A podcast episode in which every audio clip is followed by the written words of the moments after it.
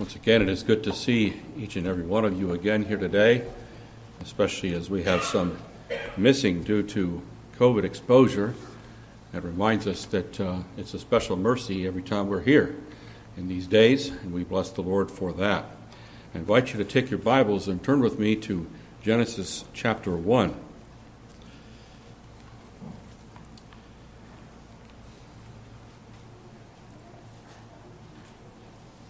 For several months, we've taken a break from our series of sermons on the book of Genesis, and we have done that in order that I might preach to you concerning the providence of God, and especially the providence of God as it relates to some of the crises that have come upon our country this year.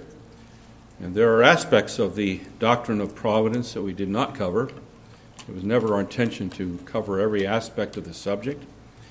And it was only my intention to preach on those aspects that were most relevant to our recent crises as a nation. And having done this, we return now to the book of Genesis this morning, and I want to read from Genesis chapter 1, beginning with verse 1. In the beginning, God created the heavens and the earth.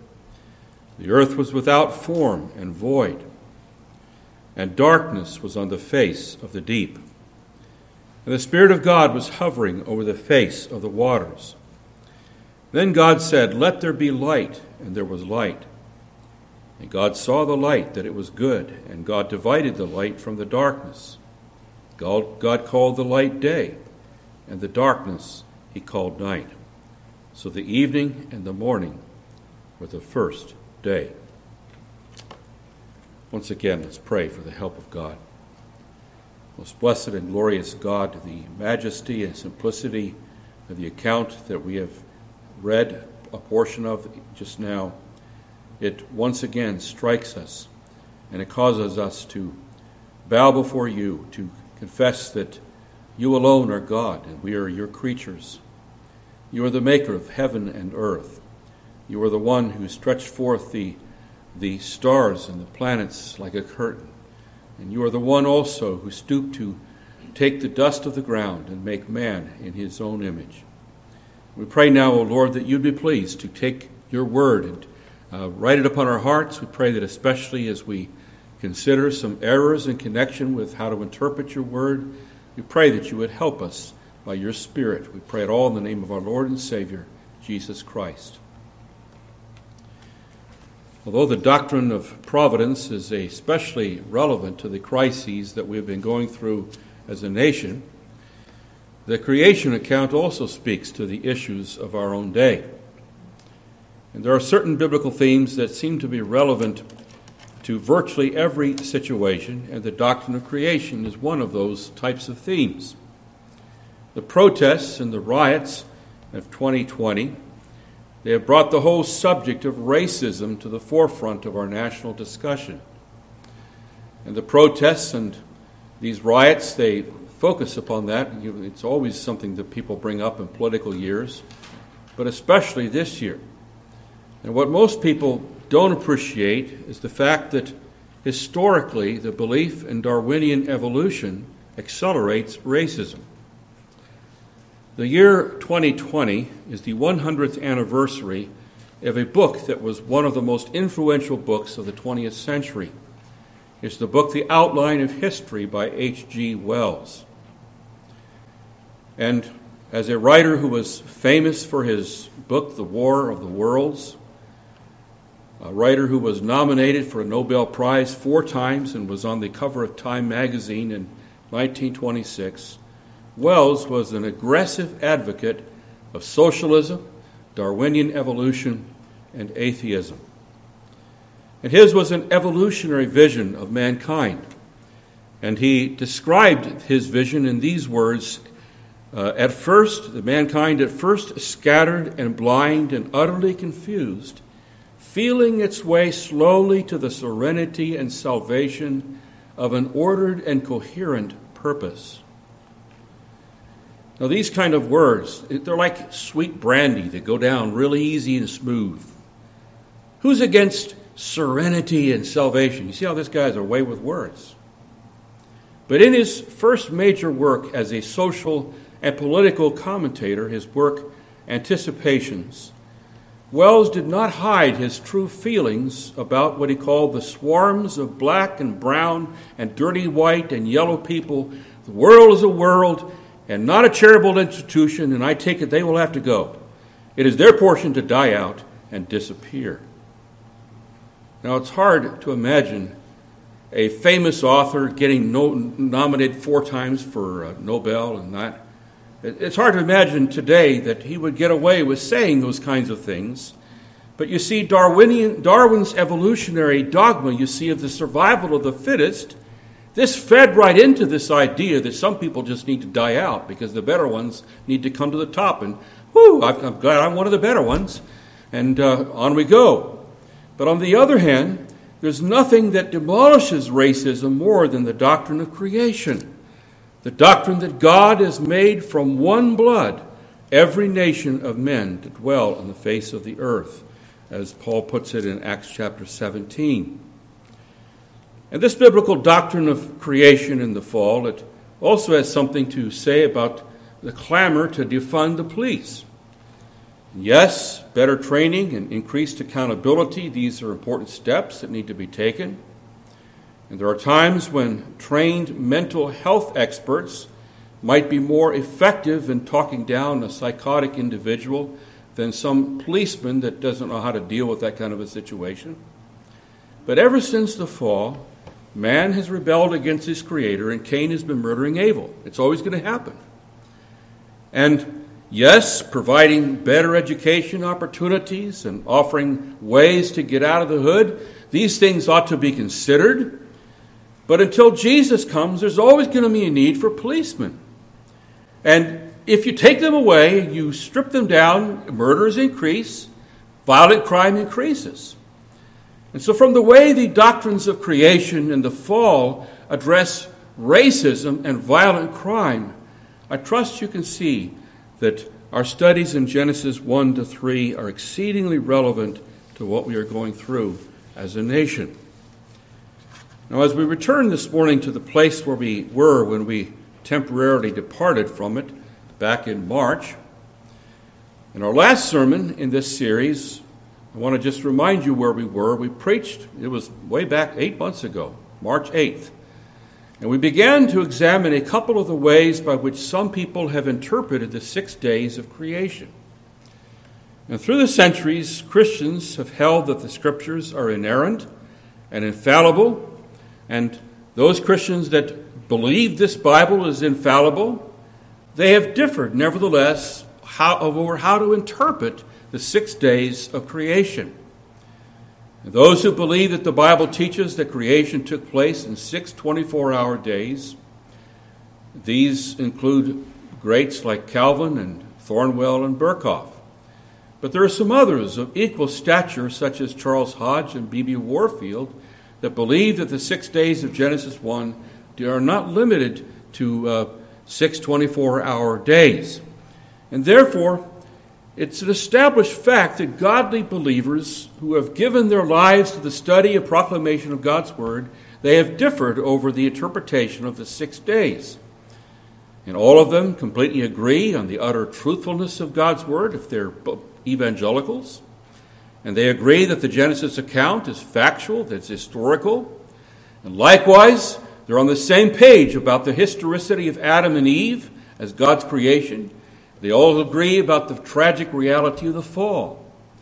And therefore, while there are some interpretations of Genesis 1 that are uh, expressions of rank unbelief, we mustn't brand genuine believers that have some differences of interpretation as heretics. And yet, having pled for charity for people like that, I have to say uh, again, as I did back in March, I'm profoundly disappointed in some that take these interpretations. And I can't, can't refrain from expressing this. And I believe that their willingness to accommodate the teaching of the Bible to the consensus opinion of unbelievers, this has serious consequences. And it's for this reason that we are constrained to take the time to refute two theories that have been advanced by many evangelicals to accommodate Genesis 1 to the so called facts of modern science. And these two theories are the day age view and the analogical day view.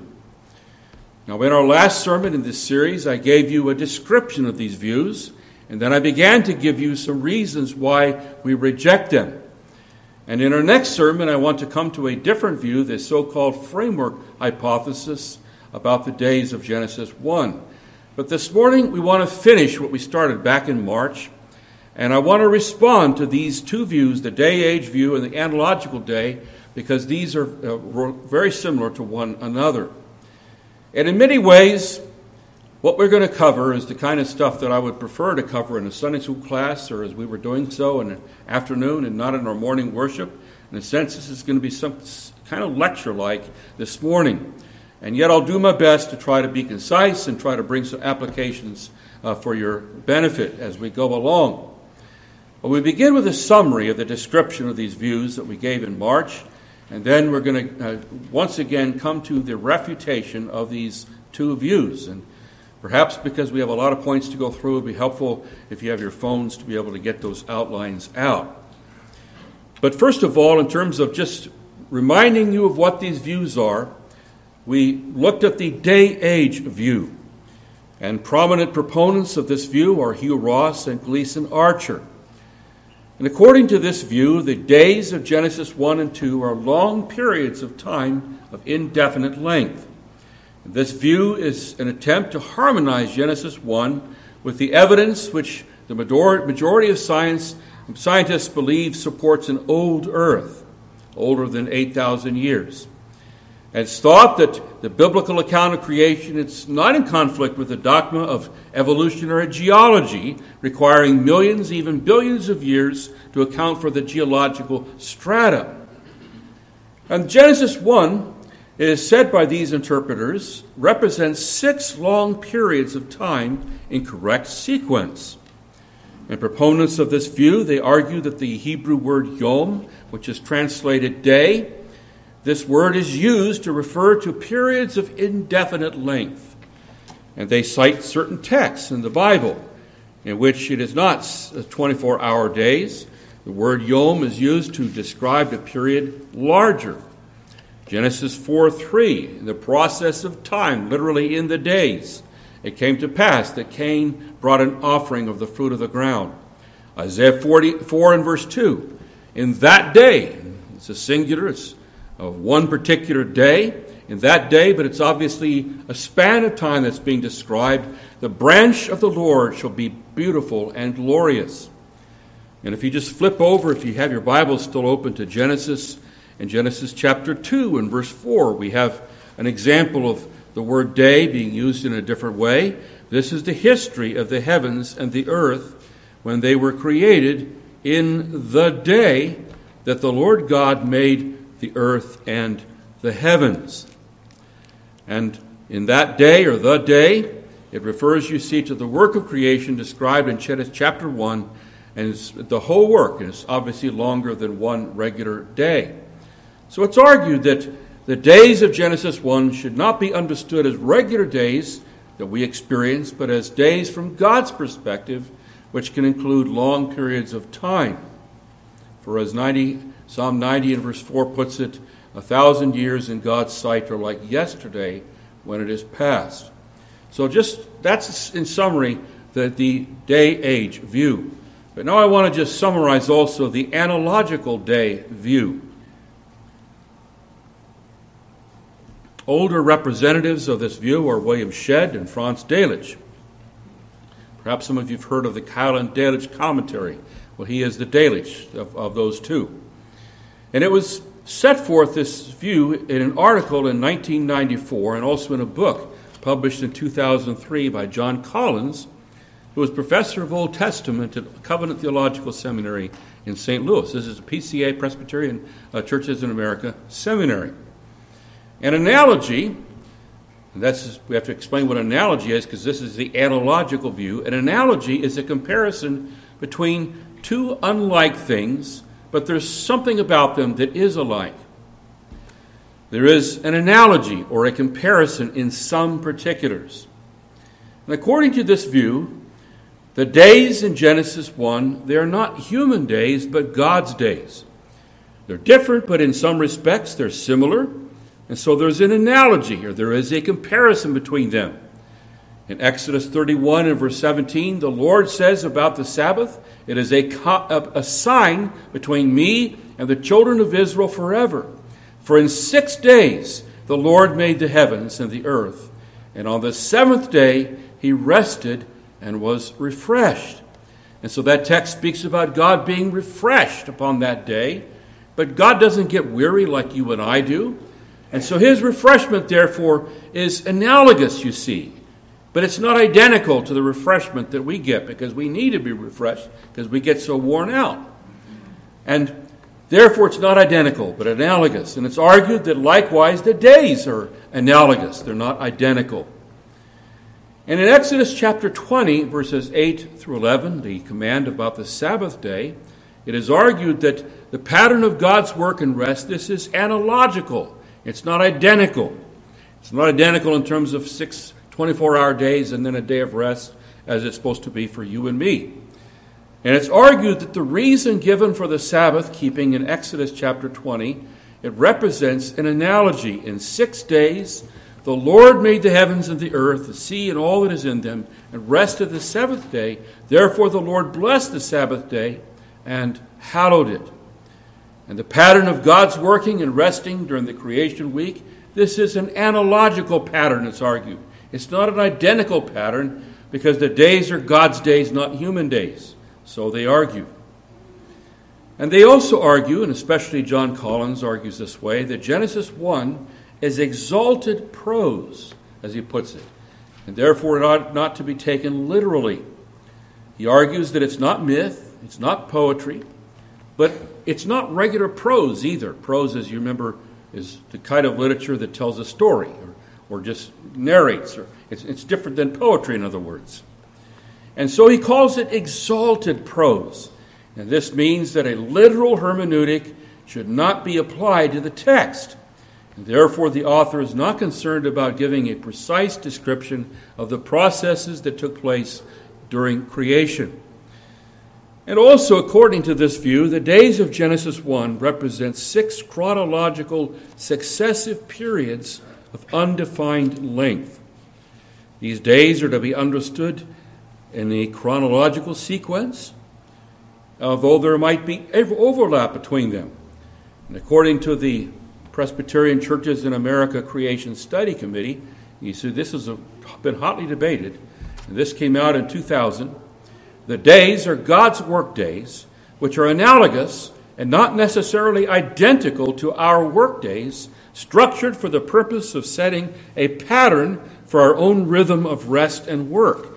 These days are broadly consecutive, that's the words they use.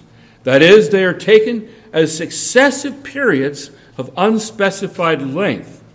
But Genesis 1 allows for the possibility that parts of the days may overlap or that there might be logical rather than chronological criteria for grouping some events in a particular day. So these are these two views the day age view and the analogical day view. But now we want to come once again to a refutation of these two views.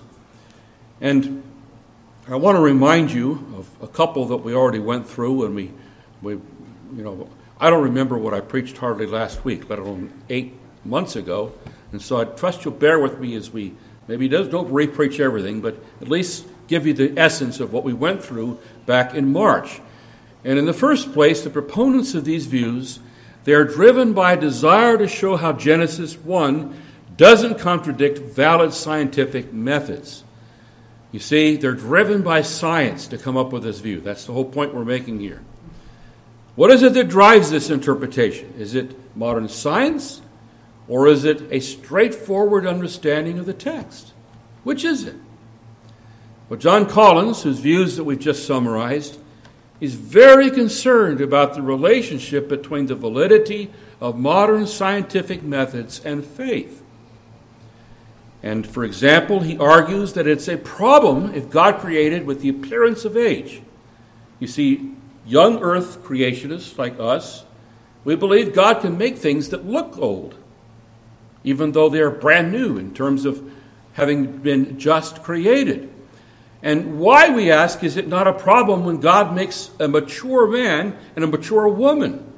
He didn't create babies, a male and a female baby. He created some creatures that had the appearance and, in, and they looked like they were older. So why couldn't he do that with any other thing that he created? Well, Collins' argument, it appears to be controlled by science, you see, rather than a straightforward reading of the text. And when did this whole rush, you see, to embrace this day age theory come out? The mad dash to come up with these theories, it only took place when Darwin's theory of evolution burst upon the scene. And it's as plain as the nose that's on the end of my, on, in the front of my face that people that invented these theories, the people that have perpetuated these theories, they've been influenced by influences outside of the Bible. It's that that's driven them. It's not that they saw something in the Bible and then they were driven to say something that they had never said before. It was only after the rise of the uniformitarian geology with its long ages that theologians resorted to hermeneutical gymnastics to try to explain away the clear teaching of Genesis 1. And both the day age theory and the analogical day theory they were completely unknown for centuries, for a millennium and a half, to all the church fathers, to all the reformers. None of the reformers they thought up this theory. None of the reformers said, "Oh, you know, I saw something in Genesis one that I'd never seen before," and they came up with this this uh, day age theory. No, it never happened. And so you wonder if, for a millennium and a half, all the people, all the theologians that are poring over the Bible, they would miss this basic fact that God had made the world not just in six days, but in six ages. Why didn't they see that if it's actually in the Bible? And you contrast this with Gleason Archer, a proponent of this day age theory. He writes from a superficial reading of Genesis 1 the impression would seem to be that the entire creative process took place in six 24 hour days. And if this was the true intent of the Hebrew author, this seems to run counter to modern scientific research, which indicates that the planet Earth was created several billion years ago. So he says this is a superficial reading of the. I'd say it's a straightforward reading. It's what's there. And you see, he's being driven, you see, by this idea of several billions of years. And as one writer put it, therefore, it is as if these theologians view nature as the 67th book of the Bible albeit with more authority than the other 66 books of the Bible when it comes to creation. But then, by way of refutation, and we also mentioned this eight months ago, but I want to summarize it again. The ordinary biblical use of the word day in the Bible refers to 24 hour solar days.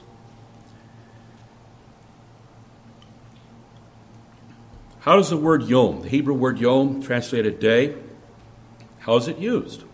It's used throughout the Bible to refer to 24 hour solar days, and the exceptions are indicated plainly from the context. This Hebrew word for day, whether it's in the singular or in the plural, it occurs 410 times in the Bible outside of Genesis 1. So you Take out ones that are here in this chapter, and there's 410 times in which the word is used. And in particular, it's used 410 times with a number or an ordinal attached to the word. So we're only counting those times when it said the first day, or it said the second day, or day one, or day two. 410 times in that way and used in this manner, and that's the way it's used in Genesis 1, it is universally in Scripture referring to a normal solar day. And then you take references to evening plus morning, where, without the use of a day. This occurs 38 times outside of Genesis 1. And every single time, without exception, it refers to a normal, normal length day. Evening plus morning with day. This occurs 23 times outside of Genesis 1. And again, every single time without exception, it refers to a normal length day. Night with day. This occurs 52 times outside of this chapter. Again, every single time without exception, it is a normal 24 hour day. Now, these statistics are staggering. We're talking about hundreds of uses. And they show us that there's no reason in the text to deny that the creation of the days in Genesis 1 were ordinary days in length. Scripture is absolutely consistent in the use of these words and phrases in this way. And thus, the denial of ordinary days it is something that's being imposed from the outside upon the text in Genesis 1. Now, of course, there are places where the word day is used differently in the Bible, but when this takes place, uh, two things are true. In the first place, the word day, it's not used in these places in the same way as it's used in Genesis 1. It's not said day one with a numeral, or an ordinal, or it's not paired with the word night. And then, secondly, the context makes it plain that the word is being used in a different way. It's being used in a figurative way. In some places, the word is used of a period of undefined length. Psalm 90 and verse 9, we read, Our days are passed away in your wrath, referring to our life. And in the, these cases, day, it still means a finite succession of normal days, but not by any stretch of the imagination vast ages. He, he isn't saying, well, our days are passed away. We live for billions of years. We've got these ages that we live, but they're even they're finite. That's not what he's saying, obviously. It's still limited.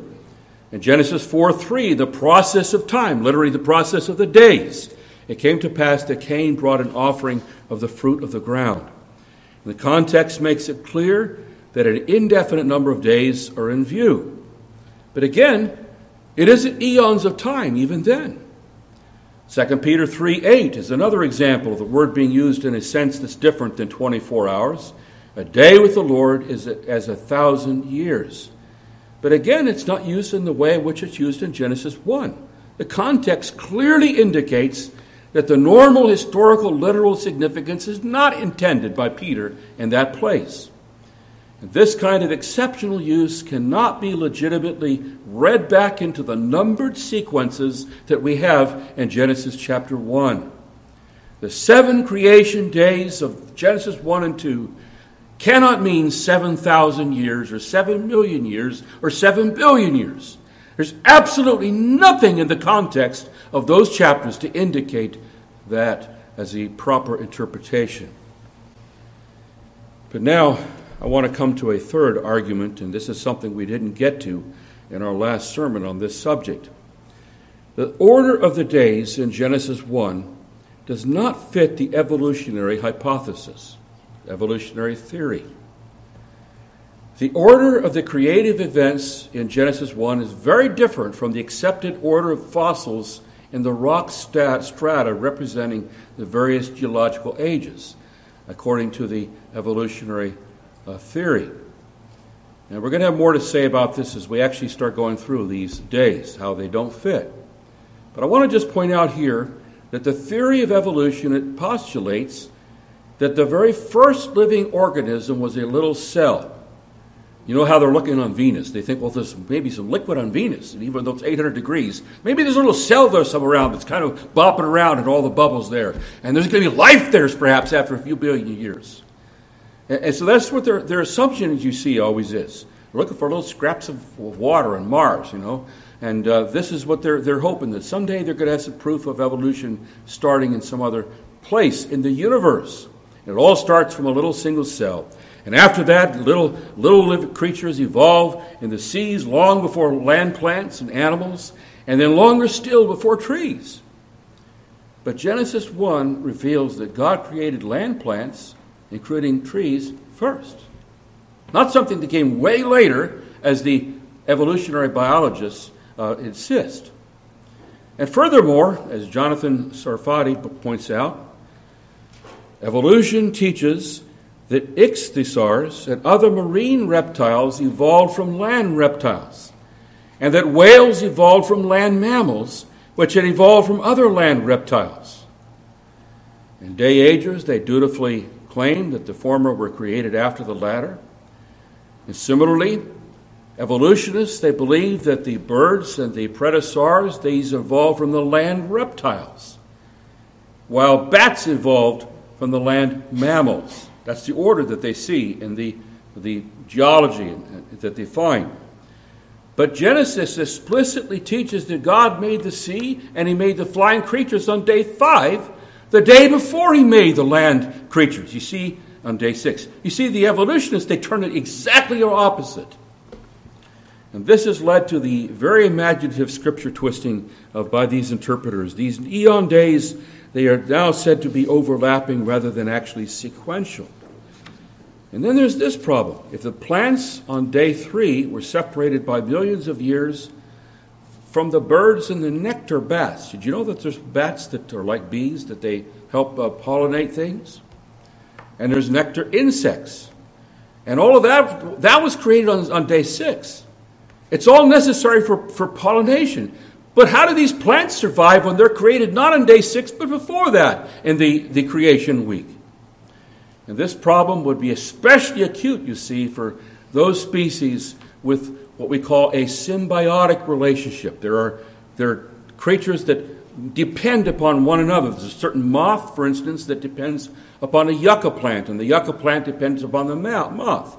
And all those symbiotic types of relationships, they fall apart if you try to follow strictly the order of the days that are set forth in Genesis chapter 1.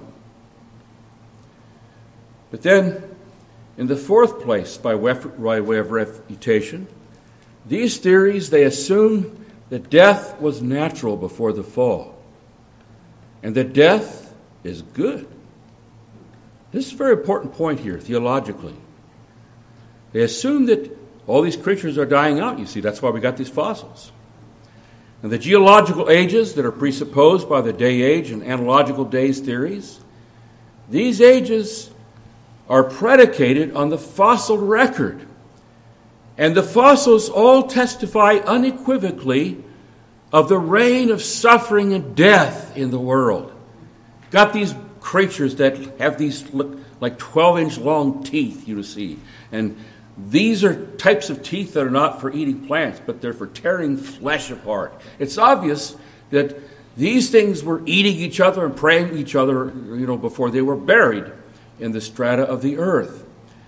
And while the death of plants, you see, might not be associated with suffering, the fossils reveal an abundance of carnivorous animals that survived by tearing apart other animals. And so these theories, they accept, therefore, the existence of suffering and death before sin came into the world. And that's an important thing for us to notice. But the first recorded death of a living creature in the Bible, it occurred, uh, it occurred after Adam and Eve had sinned, when God killed an animal to make clothing for Adam and Eve. And God told Adam and Eve about the forbidden tree, the day that you eat of it, you shall surely die. Genesis 2:17. That's when death is going to be introduced. And the rest of creation was also cursed as a result of Adam and Eve's sin. For God said, Cursed is the ground for your sake, and toil you shall eat of it all the days of your life. In Romans 8, verses 19 to 22, and if we had time, we'd read that whole passage, but it makes it very plain that all creation was, and here I quote, subjected to futility. It was enslaved by what calls the bondage of corruption and it groans and travails and labors with birth pangs, and again, until now. So Paul is saying that the suffering and the misery that's come on the earth, it's come because of Adam's sin. It's not that it happened for billions of years before Adam even existed. It came after Adam had sinned. And yet, according to these theories, you see about the whole creative process, while for millions of years Animals are tearing each other apart and dying. God says it's all good. You come to the end of each, each day, he says it's good. Comes to the end of the whole week, he says it's good. And how can it be good, this suffering and this, this death that's taking place? These theories, they assume that suffering and death, they are integral to part of God's creative work. And so how, how can God look on all that with great satisfaction and say it's all good? That, that's almost like a sadist to say, I like seeing people tear each other apart. That's really good. Certainly, this is a contradiction of biblical terms. So these theories, they assume that death was natural before the fall and that it's good. And this is utterly contrary to the rest of the Bible. But then, in the fifth place, these theories undermine the biblical doctrine of man. Most day age and analogical day advocates they don't, they don't propose a full blown evolutionary theory. And especially, they want to protect the individual creation of Adam and Eve, because these are evangelicals, let's remember, that argue for this theory. But they can't escape a big difficulty here. They accept an old earth view because they believe the rocks are old. But some of the rocks that they think are older than 8,000 years they contain fossils of undoubted Homo sapiens. And this would involve humans dying before Adam and Eve sinned. So they couldn't be their descendants, you see. And this doesn't square with the biblical teaching about the fall and death coming as a result of the fall. And even those that seem averse to embracing the full blown theory of evolution, they, they, tend to fudge on this issue here. And, let, us let, look at uh, Genesis chapter 2 and verse 7. The Lord God formed man of the dust of the ground and breathed into his nostrils the breath of life, and man became a living being. So, how did God form man? He didn't just speak him into existence like everything else. He got his hands dirty, so to speak. He formed Adam of the dust of the ground. Now, John Collins, this advocate of the analogical view, he argues that the dust that's mentioned here refers to the loose soil from which God formed Adam. And he says that therefore Adam was a fresh creation. He wasn't just an upgrade of a, of a former hominid.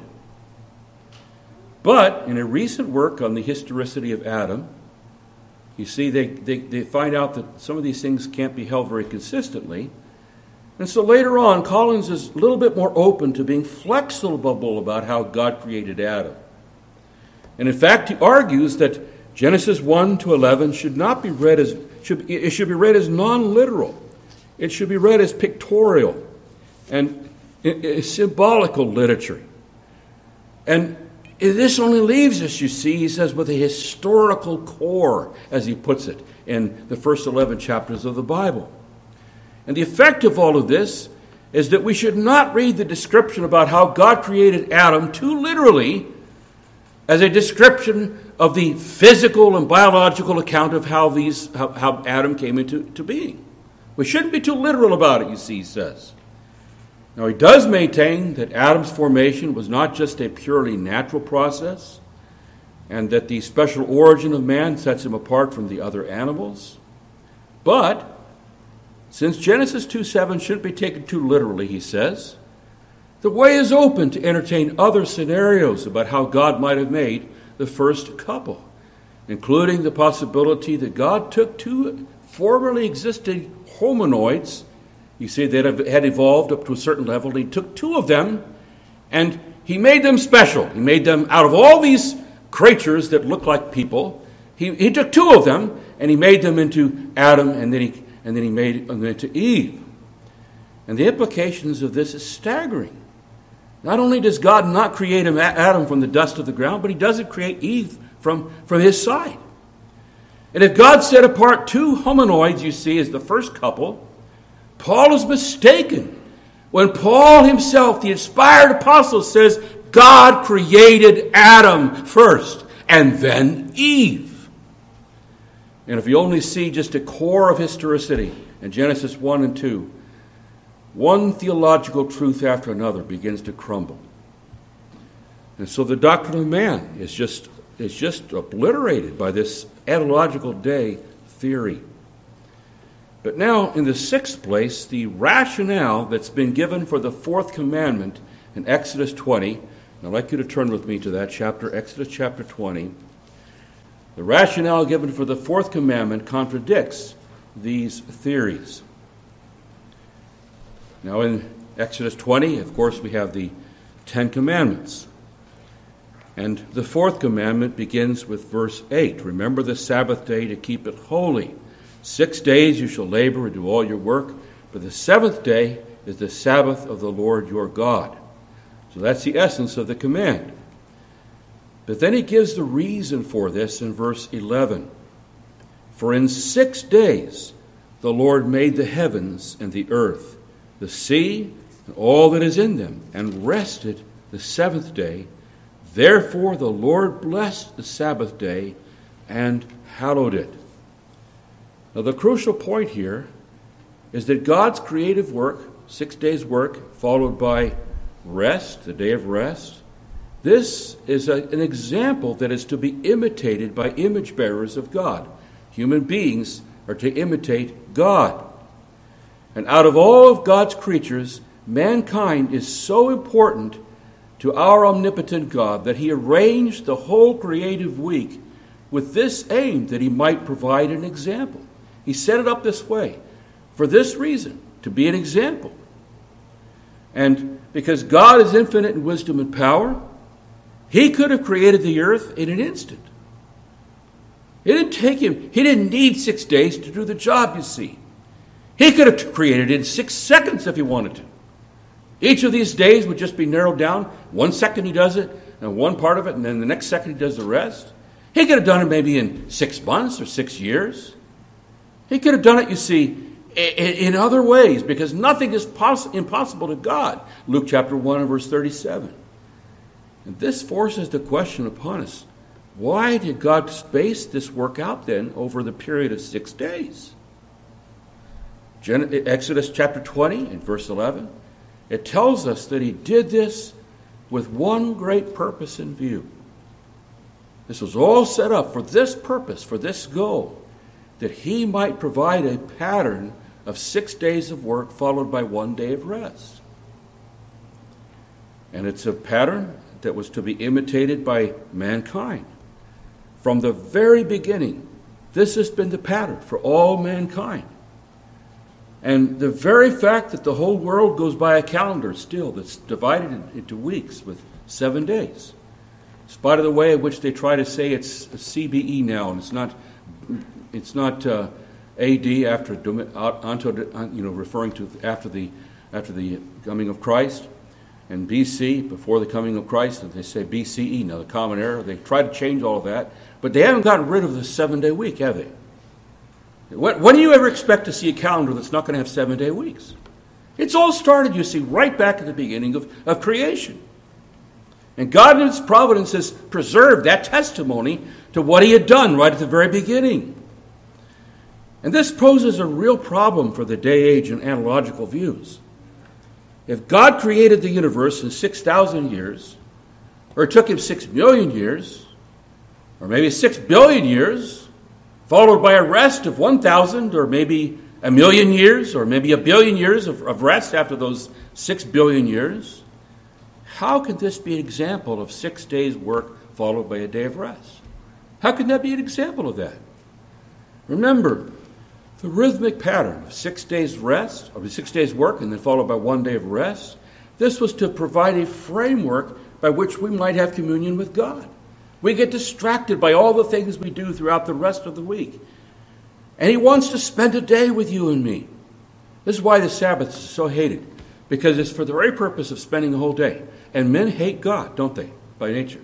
And so God says, Here's a wonderful thing I'm going to do for you. I'm going to give you a day in which you're going to spend the whole day with me.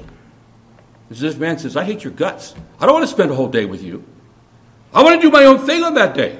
I don't want to have that kind of a day. That's why it's hated so much, you see. And yet, that was God's purpose of that day of rest. And He wants to provide this rhythm, you see, into our calendar that we might have communion with God. And if God's example was the example of six ages of work, whether it's millions of years in each age or whatever, followed by one age of rest, We could also we could conclude that it, maybe it'll be the best thing for me to now work for 60 years. That'll be my work time. That's the ages of the work in my life. And then I'll give God the next 10 years, uh, my, my seventh decade. And to modern man, this, this is a great plan. I get to get the best years of my life when I could really do whatever I want. I'm not old and creaky and all that. And I'll, and I'll save the rest of it, the last, uh, for the last decade of my life. I'll give that to God. Is this what would please God? Living for yourself and then enjoying what you want to for those years and then just giving God, you see, when you're getting old and, and worn out, then you give Him a little bit at the end of your life? Obviously, that's not God's purpose, you see. But that's the message you get if you got ages followed by an age. So let's let's just not have it a week. Let's just have it 60 years or whatever we want to structure it as. And by the way, this exa- this divine example, it's not just for the Jews. God didn't set this up after he created the nation of Israel. It was given long before Israel was a nation. It was given to mankind. And the incarnation, God condescended to make himself a, take to himself a human nature that he might redeem us, but also that Jesus might be a perfect example for us. And in similar fashion, the same God who could have made everything in an incident, eh, he could have made it in just a second if he wished to. He condescended instead to stretching the work out over a period of six days in order that he might provide you and me with an example. And I say these theories of this day age theory, it's just, just totally inconsistent with that basic principle that's set forth and is most easily understood in that straightforward way that I've just described. But now, in the seventh place, I want you to notice that the New Testament assumes the historical and chronological veracity or truthfulness of Genesis 1 and 2. Now, to people that accept the authority of the New Testament. This is a powerful argument. How does the New Testament interpret these chapters? That's to be our guide as to how we're to interpret those chapters. There is no greater authority, there is no greater authoritative guide as to how to interpret Genesis 1 to 11 than the way the New Testament interprets these chapters. In a careful study of the scattered allusions and references in the New Testament, to these first 11 chapters, they reveal a very consistent pattern.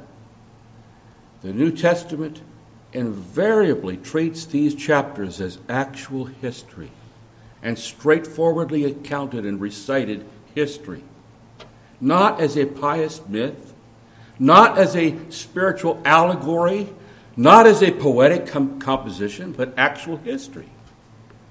Jesus himself, he treated these early chapters as straightforward history every time. And so did the apostles. They appealed to the people and events of these early chapters of Genesis as real, not as just stories and myths. And they sometimes carefully noted the order of the events that took place. They're historical and they're put, therefore, in a proper order. And I could give you scores of examples, but we don't have time this morning. But just to recite just a few examples. There are many that refer to the, the general statement of the creation of the universe, the heavens and the earth. Acts 4 and verse 24 Lord, you are God, who made heaven and earth, and the sea, and all that is in them. Acts 14 15 that you should turn from these vanities, Paul says to the, to the heathens, that you should turn from these vanities unto the living God, who made heaven and earth and all the sea, and all things that are therein. And you come to the text of the New Testament about the creation of the first man and the creation of the first woman and of the fall that took place uh, shortly thereafter. So we read in Matthew 19 4. And he answered and said to them, Have you not read that he who made them at the beginning made them male and female? He's talking about, you see, marriage and divorce. And if this is just ages, you see, how would that be instruction about sticking by your marital commitments? You don't just go divorcing people right and left. God's intention was He made them male and female there to commit to one another, and it's obviously history that's being referred to. 1 Timothy 2, verses 13 and 14. For Adam was first formed, and then Eve. And Adam was not deceived, but the woman being deceived fell into transgression. Romans chapter 5 and verse 12. Therefore, as by one man sin entered into the world, and death by sin, and so death passed upon all men, because all sinned. Verse 19, Romans 5. For as by one man's disobedience many were made sinners, so also by one man's obedience many will be made righteous. There's a parallel between the historicity of Christ and the historicity of Adam. And if you want to just make this all just kind of a vague, you see, you know, kind of a spiritual poetry, this is comparing an actual. Are you going to have to, Are you going to say that Jesus is, is also mythical? That he is, you see, just an idea you see, and Paul draws a comparison? No, both of them are historical. Jesus is historical, and he is the second Adam who stands in the place of the first Adam. They're both historical. 2 Corinthians 11:3 But I fear lest by any means as the serpent beguiled Eve through his subtlety so your minds should be corrupted from the simplicity that is in Christ. He refers to this as history. He doesn't see, now there was a little bit of a nursery rhyme here, a little story that we, we kind of learned, and it was this idea about the serpent coming and talking to a woman. No, he, he speaks of it as history. And this assumes the historical and chronological truthfulness of these early chapters of the Bible. And now we come to the eighth and final argument.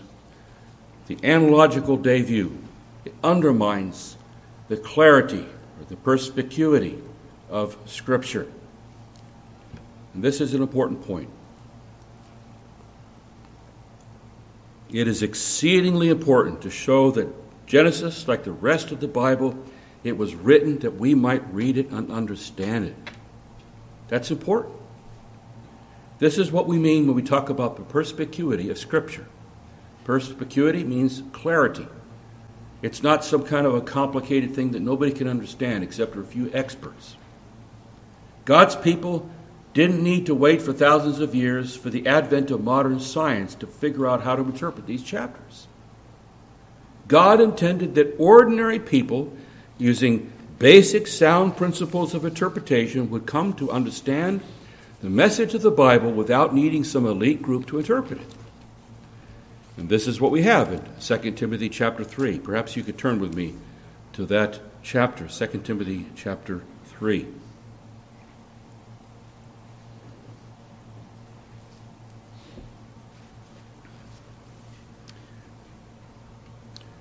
This is in the context of Paul's speaking about how Timothy, from a child, had been taught in the scriptures. And then he says, after he makes that point, and that from childhood, verse 15, you have known the Holy Scriptures, which are able to make you wise for salvation through faith which is in Christ Jesus. All Scripture, that includes Genesis 1, all Scripture is given by inspiration of God and is profitable for doctrine, for reproof, for correction, for instruction in righteousness, that the man of God may be complete, thoroughly equipped for every good work. Now, Paul says here that all the Bible is given that you might read it, and that you might, as you read it, be reproved, that you might be corrected, that you might be instructed. It was given for that purpose. Now, in Reformation times, the elite group that claimed to have a monopoly on interpreting the Bible was the Roman Church. But nowadays, you see, the elite group that many circles cite is the scientists. We need the scientists to tell us how to interpret these early chapters in Genesis. And the claim of the long age Christians is that, in effect, ordinary people they can never understand the Bible without the insights you see that have now been given by the scientific experts. These ones tell us, these experts, about chronology and about astronomy and about geology and about rock strata and biology and all this kind of stuff. And we, it's hopelessly impossible for us to understand these early chapters, they say, until we understand these evolutionary ideas and these scientific uh, achievements. Then we can understand the meaning of the Bible. With the analogical day view, it runs contrary, directly counter, you see, to this idea of the Bible being a clear book, a perspicuous book. Its whole approach assumes that the meaning attached to God's words, as He intends them, is different, very different from the way that man understands those words as he just reads them. If an ordinary man picks up the Bible and he reads the first two chapters of the Bible, you see, according to these theorists, it's hopelessly impossible for an ordinary person to understand what the Bible is saying here. Because he's, he has a misconception about what the word day means. We have to come up with these highfalutin ideas about what day means and how it's an age and how we, reasons why we have, it's an age and go into all kinds of evolutionary biology and geology. Dear people of God, God gave us the Bible to teach the ordinary man of God, as we just read. He meant for all believers to read it, and He meant for all believers to understand the basic message of what they read. The ordinary man or woman who reads Genesis 1, and that person, uninstructed in the complex relationship between modern science and the Bible, would never imagine that the Bible's talking about a process that took billions of years. Martin Luther never opened up the Bible and says, Oh, this took millions of years. I see it now for the first time. It's right there in the text. No, it wasn't there in the text. And so he never imagined that this idea was there. And the idea that Genesis 1 is elevated prose and not normal prose, it leads one away from an understanding of the text as something that describes what God actually did in creation. Collins mentions the possibility that the days in Genesis 1 might overlap one another. You've got the problem you've seen about the sequence. And so he says, well, it's going to be a little bit mixed up here. We can change the order a little bit if we need to. And it was put in there for maybe literary reasons. And he raises the question as to whether or not, therefore, everything mentioned in Genesis 1 in connection with a certain day actually happened on that day or that age period. Instead, he thinks that the author he grouped things maybe on certain things for logical reasons and rather rather than historical reasons. And he stresses that the style of these chapters is elevated prose, and therefore we shouldn't read it too literally. And these chapters, he says, they're not so concerned about how God actually created the world, but rather it's, it, it's the truth value of what you read here. And the approach, this is approach, dear people, is really dangerous. It no longer understands the text to be saying what it actually says.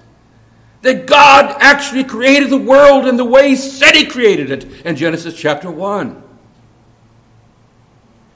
Now, one of the reasons why our theme is so important is that unless we see that Genesis 1 has been given that non specialists could read it, we fail to see that the Bible is to be taken seriously when it speaks to the real world. If we avoid dealing with what the Bible says about creation, because only the specialists can understand it, because they've got these scientific degrees, then we will reinforce the tendency of the, of the thinking of people. This is the way people think that are out there. That religion has nothing to do with the real world. Therefore, don't bring it into politics. Don't bring your, your religious views into any other aspect of life. It, you keep that to your, to your sanctuary or your little private altar. It has nothing to do with the real world. And if we leave it all to the specialists, you see, as Douglas Kelly puts it, we put Scripture and Christianity into a stained glass closet that does not impact the space time realm. And to assume that the early chapters of Genesis are not historical and they're just spiritual truths that are there, this is to relegate the Bible and to relegate religion to the realm of the ethereal, to the unreal. And people that think they can adjust the message of Genesis to suit modern evolutionary dogma to gain credibility in the world, instead of gaining the world for the church, they empty the church into the world. That's the result. For the past century and a half, the driving motive of liberalism has to been making is to make the message easier to believe by people that now believe in evolution. And so we want to make it a little easier to believe what the Bible has to say. But what, what has been the result? It's only it's succeeded in making Christianity not worth believing anymore. It's just taken away everything that you, that you need to believe. And because of this, people have been leaving liberal churches in their droves. And the fact that Genesis creation account can be understood by the ordinary believer It doesn't mean that we will ever fully understand everything that God did when He created the heavens and the earth. And at best, you see, empirical science can only take us a short distance in our search for the ultimate meaning of the physical universe. We take out our microscopes, we take out our telescopes, and we, we see, you see, as unbelievers see, the unbelieving scientists, they, they won't believe anything that they can't see in a microscope or in a telescope. But how arrogant this is. That somehow we're going to put God under our microscope. Somehow we're going to put God into our little telescope. And that somehow, with little, our little puny scientific instruments, we're going to figure it all out about origins and about the age of the universe and the like. The doctrine of creation, it takes us beyond the things that microscopes can see, telescopes can see. It takes us to a source, you see, that is unlimited. It takes us to a glorious God who is not dependent upon anything outside of himself. It leads us into the sacred realm of the infinite. And therefore we ask, to whom then will you liken God? Or what likeness will you compare to him? Have you not known? Have you not heard? Has it not been told you from the beginning? Have you not understood from the foundations of the earth? It is he who sits above the circle of the earth, and its inhabitants are like grasshoppers, who stretches out the heavens like a curtain. To whom then will you liken me, or shall I be equal, says the Holy One? Lift up your eyes in high, and see who has created these things, who brings out their host by number. He calls them all by name, by the greatness of his might and the strength of his power. This doctrine, it serves to display the glory of God, the majesty of God. It takes us into the realm of the infinite that's beyond us. It takes us to that place where we, instead of saying that we, we're the scientists that are really smart, we got it all figured out, it takes us to the place where we prostrate ourselves in humility, in abject worship of the great and the glorious God who made the heavens and the earth and who made the first man and the first woman. God's aim in giving us these accounts is to teach us to worship Him. May we not miss that point. May you and I learn to live lives of worship. And may we count this special day of worship to be a special, precious day that we will be careful about. may the Lord help you and me to do just that. Let's pray. Father, we thank you and bless you that you gave us this straightforward account of what you have done. You haven't explained how you did it all. And we don't need to know how you did it all for us to believe in you, for us to worship you, for us to obey you. Help us, O Lord, to submit our minds to your mind. Help us to submit ourselves as your creatures to you, our Creator. Help us, O Lord, to remember our Creator the days of our youth, and not only then, but also the days of our advanced age. Help us, O Lord, to live lives of worship before you as our Creator. And how we do thank you, Lord God, that although we sinned against you, you sent us a Redeemer, that there might be a restoration of creation, and that you might restore that creation in us and also in the new heavens and the new earth, wherein shall dwell righteousness. Hasten that day, we pray, O Lord, when that day will come. Reach out, we do pray, through us and through the ministry of this church to touch the hearts and the lives of many, to bring them out of darkness and into your marvelous light, to come and worship you, the maker of heaven and earth. We pray these things in the name of our Lord and Savior, Jesus Christ. Amen.